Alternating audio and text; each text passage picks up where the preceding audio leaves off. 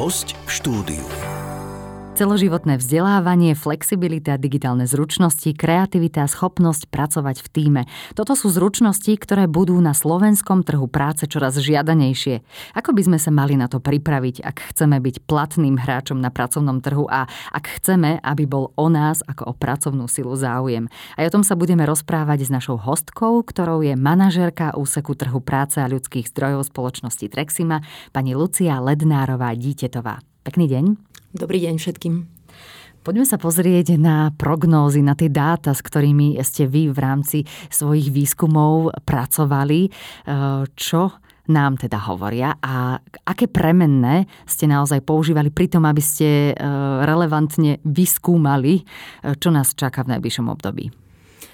My sme sa pustili do spolupráce, do spolupráce s Republikovou úniou zamestnávateľov, ktorá zastrešuje veľké množstvo podnikateľského segmentu a dostali sme od nich takú úlohu pozrieť sa na to práve, ktoré zručnosti budú dôležité pre to budúce obdobie. A, takže sme na prelome rokov 2021 a teraz 2022 spustili a, také dotazníkové zisťovanie. A, mali sme tam 522 respondentov, zamestnávateľov z rôznych oblastí, z rôznych regiónov a položili sme im dve kľúčové otázky. Pýtali sme sa ich na to, čo dneska je pre nich dôležité, aké kľúčové kompetencie a ako by sa mali rozvíjať. To znamená, v ktorých oblastiach si myslia, že by sme mali naozaj zabrať, pretože nie sú už v súčasnosti dostatočné. A tá druhá otázka bola smerovaná na to, čo sa očakáva za najpotrebnejšie v oblasti kompetencií v roku 2030. Samozrejme, že tieto potreby sme rozdeľovali u zamestnávateľov na tých zamestnancov, ktorí sú s prevahou fyzickej práce a tých, ktorí sú s prevahou duševnej práce, lebo tam sa to trošku líši ale všeobecne nás niektoré výsledky prekvapili. Tak v prípade tej prvej otázky, teda čo by sme mali zlepšiť dnes? Tento najvyššie skóre dosiahla environmentálna gramotnosť. Uh-huh. Čo je podľa mňa jednoznačným znakom toho, že si zamestnávateľia začínajú uvedomovať jednak naše medzinárodné záväzky ako Slovenskej republiky, ale aj naše národné, ktoré súvisia s obehovou ekonomikou, recykláciou, aktívnou ochranou životného prostredia a to, že asi vo svojich organizáciách nemajú dostatok ľudí, ktorí by týmto témam um, dostatočne rozumeli a ktorí by dokázali rozvíjať aktivity jednotlivých firiem uh, v tomto segmente. A bude to nevyhnutné, pretože každá firma bude musieť mať takéhoto špecialistu, ktorý bude vedieť uh, naplňať tieto um, požadované prístupy zamestnávateľov a predstavme si to v praxi ako ISO normy, ktoré poznáme vo firmách, že vždy tam musíme mať nejakého špecialistu, ktorý nastavuje tú politiku a hovorí, toto sú nejaké pravidlá, toto je nejaká smernica a takto sa budeme vo firme všetci správať, aby to fungovalo. A potom tam máte niekoho, kto overuje, či to naozaj tak je v praxi a podobne. A toto sa bude týkať aj obehovej ekonomiky a všetkých zelených tém, ktoré, ktoré prichádzajú na Slovensko. Čiže toto bol taký segment, ktorý nás veľmi zaskočil, lebo lebo e, zdá sa, že je to taká téma budúcnosti, ale už dneska si to zamestnávateľia uvedomujú a teda treba sa tomu intenzívne venovať aj v školách, aj v celoživotnom vzdelávaní. A druhá vec, ktorá nás tak e, zaskočila, e, bola požiadavka na zlepšenie znalosti cudzieho jazyka. A mysleli sme si, že toto už je téma, ktorá je na Slovensku tak odškrknutá, splnené ale vyzerá to tak, že ľudia, ktorí sú v tom biznisovom prostredí, ako keby aplikačne nevedia používať jazyk. To znamená, že síce majú nejakú maturitu alebo povedzme certifikát v jazyku, ale nevedia ho použiť v praxi. Áno, je to bežnou praxou.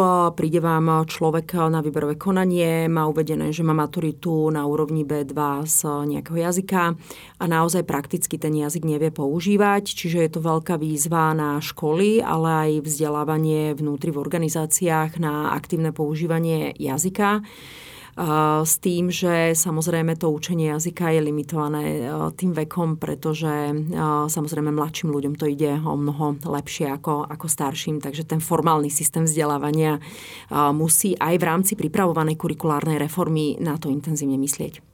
A možno by teda pomohlo, teda ak sa na to spo- pozrieme z pohľadu, čo môžem ja ako potenciálny zamestnanec e, robiť, tak e, zaujímavať sa možno o tú tému, v ktorej pracujem aj e, v súvislosti s tým jazykom, že presne aj možno študovať alebo čítať si nejaké články, počúvať nejaké aj podcasty, pozerať si nejaké filmy, dokumenty práve v tom cudzom jazyku, v tej téme, v ktorej som doma.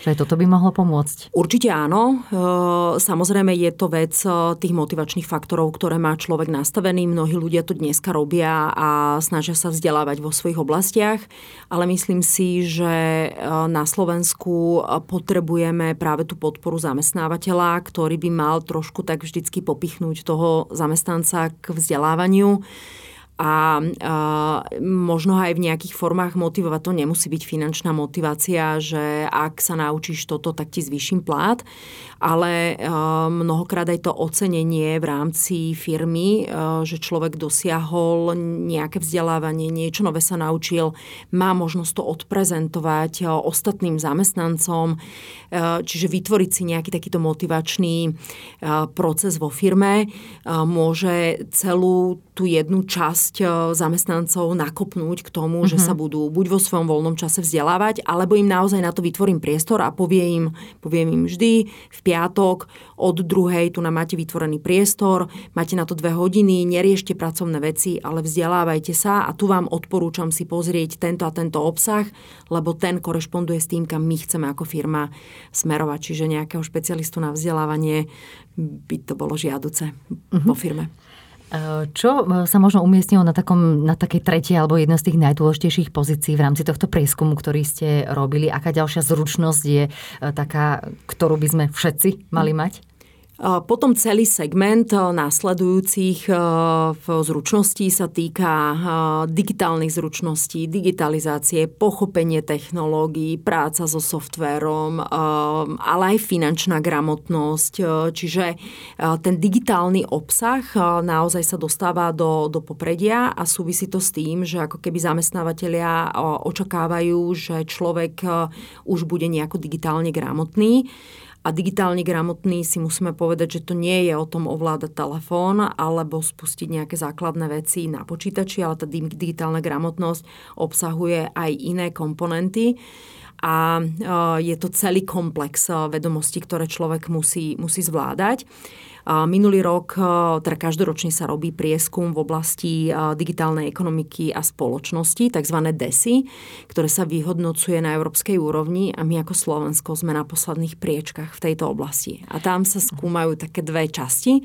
Jedna sa týka e, digitalizácie verejnej správy a druhá digitálnych zručností obyvateľstva a je to naozaj signál toho, že digitálnym zručnostiam sa musíme intenzívne venovať.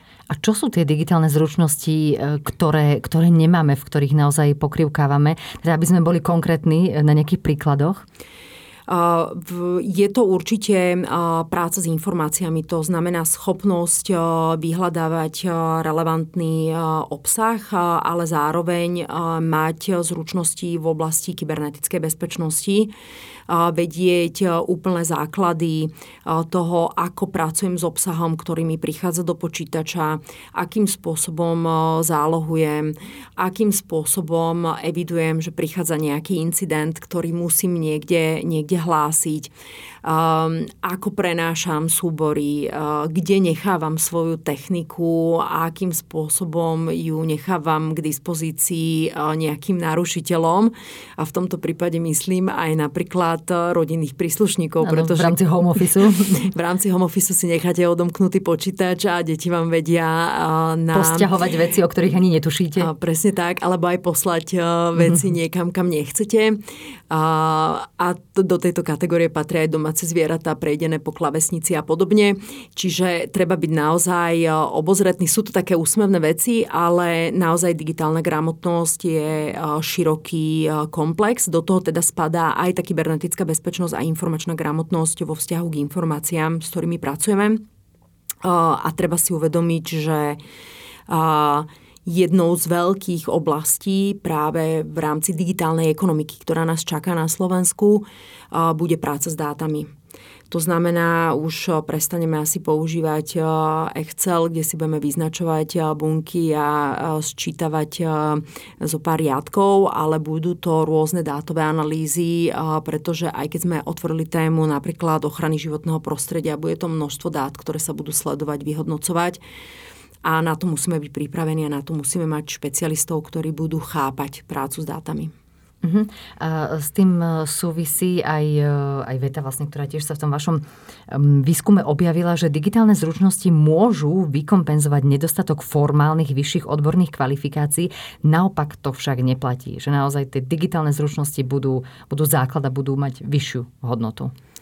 Áno, lebo v mnohých oblastiach práve tá informačná gramotnosť, to, že si viete vyhľadať informácie, dokážete s nimi analyticky pracovať, je o tom, že je to prierezová zručnosť. A je jedno, kde sa s tou prierezovou zručnosťou ocitnete, v akom segmente, v akom odvetví, tak ju viete použiť. To je tak ako v prípade komunikácie. Je jedno, či pracujete v administratíve alebo pracujete v, v polnohospodárstve, tak tá úroveň vašej komunikácie sa prenáša prenáša z, tých, z jedného odvetvia do druhého a rovnako je to v prípade digitálnych zručností.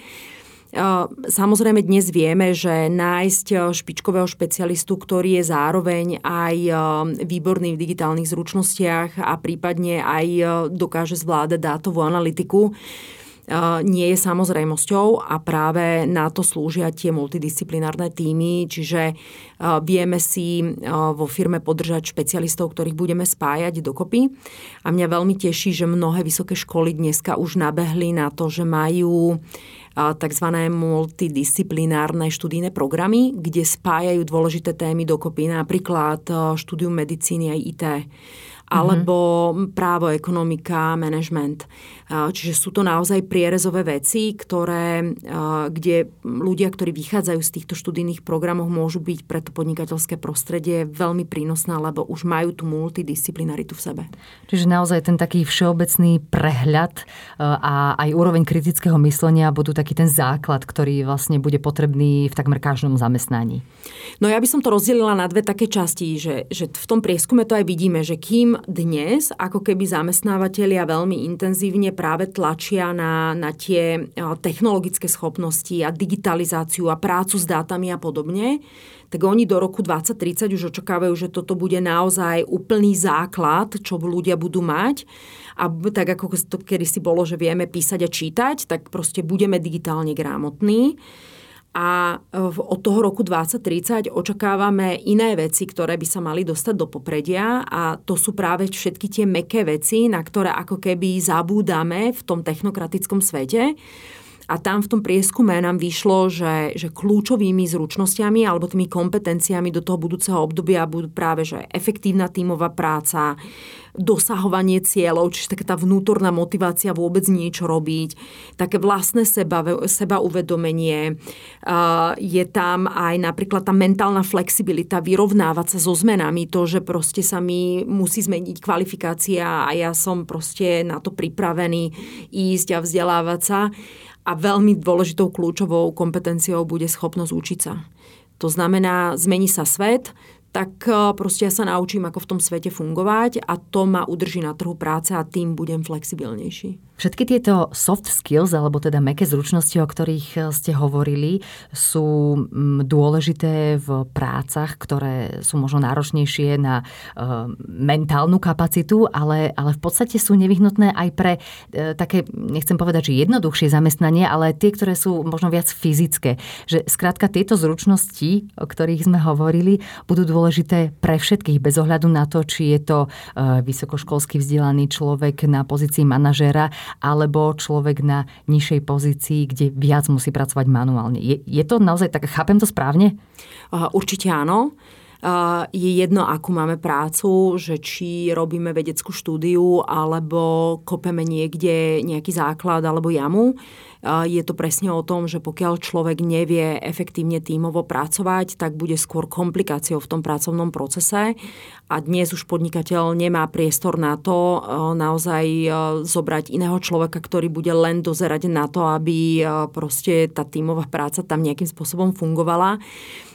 Takže je to dôležité aj pri tých výrobných operátorských pozíciách a najmä si musíme uvedomiť, že pre tú budúcu dobu bude dôležité, aby sme vôbec chceli pracovať a mali radi tú prácu, ktorú robíme, pretože ten pracovný život sa bude predlžovať. Tým, že nám starne obyvateľstvo, pôjdeme neskôr do starobného dôchodku, bude to veľká záťaž na, na sociálny systém tak eh, bude veľmi dôležité, aby to pracovné prostredie, v ktorom budeme fungovať, bolo naozaj pre nás príjemné. A to nie je len o zamestnávateľovi, ale to je o samotnom človeku, ktorý do toho pracovného prostredia eh, vstupuje. A ja som sa chcela dotknúť ešte jednej témy a to um, vzdelávanie ako také, pretože pre zamestnávateľov vzdelávať svojich zamestnancov je relatívne veľká investícia.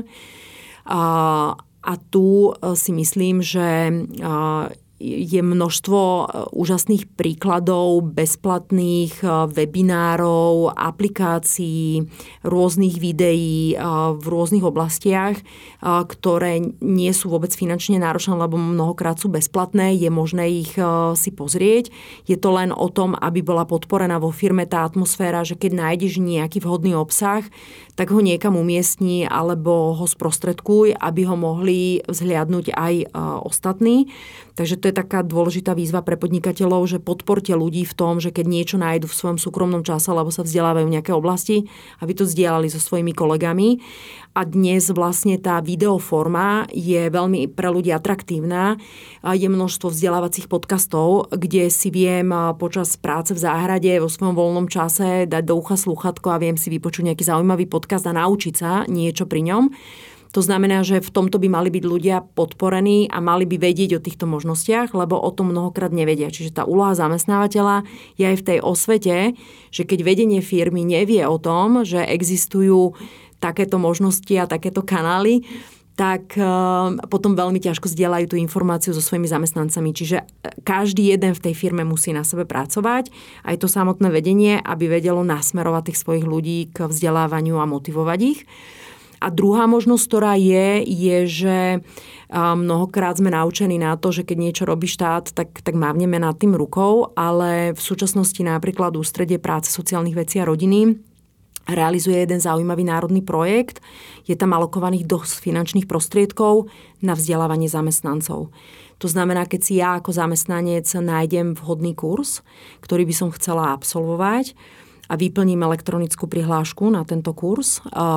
Nájdem si firmu, ktorá ma vyvzdeláva, konkrétnu vzdelávaciu inštitúciu a uvediem zdôvodnenie pre ústredie práce, prečo sa potrebujem vzdelávať tak eh, mi môže ten kurz uhradiť. Sú tam tri kľúčové témy, na ktoré je orientované to vzdelávanie. Eh, sú to nedostatkové profesie, ktoré nám budú chýbať, digitálne zručnosti a zelené témy. To znamená, že ak podnikatelia vidia priestor v tejto oblasti, treba sa pozrieť na stránku ústredia práce a odporúčať napríklad svojim zamestnancom možnosť zúčastniť sa takéhoto vzdelávania, ktoré im vie ústrede zaplatiť z týchto peňazí. Uh-huh. Vy ste už spomínali, že naozaj aj eh, flexibilita alebo vedieť sa prispôsobiť aj nečakaným situáciám. Ono konec koncov posledné dva roky nás v tomto vyškolili viac menej všetkých, že byť pripravený na nečakané, že toto bude tiež kľúčová kompetencia, tá flexibilita. A v tých prieskumoch sa objavila aj, aj vlastne kreativita. V akom, v akom zmysle alebo v akom zmysle to vie byť rozmenené na rôzne typy zamestnaní? O kreativite sa začína veľmi intenzívne hovoriť v oblasti priemyslu. Kreatívny priemysel je celosvetový trend a je to naozaj o tom, že sa spájajú tvrdé technológie s kreatívnym myslením a s tým, ako kreatívne sa tieto veci dajú využiť v tom bežnom živote. A ona, tá kreativita, e, nepredstavujme si ju len ako umelecký smer, že teraz akože som kreatívny a viem vytvoriť umelecký obsah, ale je to aj o tej kreativite v myslení. To znamená, mám tu nejaký problém, a, a vymýšľam rôzne kreácie toho, ako môžem ten problém vyriešiť. Čiže ona, tá kreativita nie je len toho umeleckého razenia, alebo ľudia majú skôr tendenciu k tomu takto pristupovať. Ano. Ale je to naozaj aj o kreativite v rôznych riešeniach, prístupoch eh, a hľadaní eh, rôznych, eh, rôznych možností. A veľmi sú dneska žiadané spojenia práve tých špecializácií s kreativitou pre vytváranie napríklad digitálneho obsahu. Čiže e, jedna vec je ten, ten IT špecialista, ktorý to naozaj vie spraviť a ten druhý, ktorý tomu dá dušu. A to je veľmi dôležité. Uh-huh. Tam sa zase vraciame aj k tej multidisciplinárnosti a keď už aj niekto naozaj nie je úplne taký, že na všetko, tak aspoň spájať tie týmy dokopy, aby to vedelo spolu fungovať. A tam presne zase sa uh, zase vyvstáva tá dôležitá zručnosť vedieť pracovať v týme. Že nemusíme si teraz predstaviť, že ľudia by mali byť v strese, že mali by toto všetko teraz ovládať, aby boli platným hráčom na trhu práce, ale keď už aj to ne, neovládame, tak možno, že práve tá zručnosť, ktorú by sme mali rozvíjať, rozvíjať, je vedieť spolupracovať s tým, ktorý to ovláda. Určite áno a poznať svoje slabé stránky, lebo keď poznám svoje slabé stránky, viem, kde sa môžem rozvíjať. Ak je to oblasť komunikácie, tak viem si pozrieť video na to, ako podporiť niektoré komunikačné zručnosti.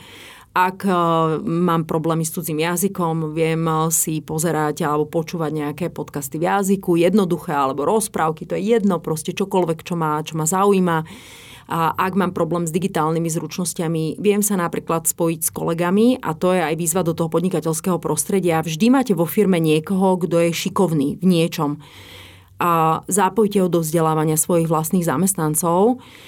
Jemu viete vytvoriť tú pozíciu toho, že som dôležitý, lebo viem niečo viac ako ostatní a viem vás to naučiť. Ľudia majú problémy so základným formatovaním textu alebo čokoľvek v jednoduchých nástrojoch Officeu. A toto sú, niekto to vie, vie pripraviť krátke videjko na to, že aha, tu vám ukážem túto jednu konkrétnu vec, ako si uľahčíte svoju prácu. A je to vždycky o tom manažerovi, že musí sa rozprávať so svojimi ľuďmi ako niektoré veci robia. Ak manažer je zahltený svojou vlastnou prácou a, a nevidí, ako pracujú jeho ľudia, tak nevidí tie miesta, kde je možné sa zdokonaliť. To znamená, ak mi nejaký zamestnanec niečo pracne nahadzuje do tabulky a spraví 150 rovnakých úkonov, tak musí na to existovať nejaký uh, kľúč, ako to spraviť jednoduchšie. A niekedy sa stačí opýtať len naozaj toho kolegu na IT, existuje, prosím správ k tomu krátke video a mne možno, že sa ušetrí 5-10 hodín času kumulovanie u viacerých ľudí, lebo mi niečo pracne nahadzujú do tabulky a nevedia o tom, že existuje niečo, čo sa dá zautomatizovať. Uh-huh. A práve o tej e, existencii mnohých e, zlepšovákov a informácie, skrátka o celoživotnom vzdelávaní je aj celkovo poradca podnikateľa. O tom sú aj naše podcasty, ktoré robíme na rôzne témy. A ja som veľmi rada, že sme sa dnes rozprávali s manažerkou úseku trhu práce a ľudských zdrojov zo spoločnosti Trexima s pani Luciou Lednárovou Dítetovou. Ďakujeme veľmi pekne. Ďakujem veľmi pekne. Počúvali ste podcast Poradcu podnikateľa.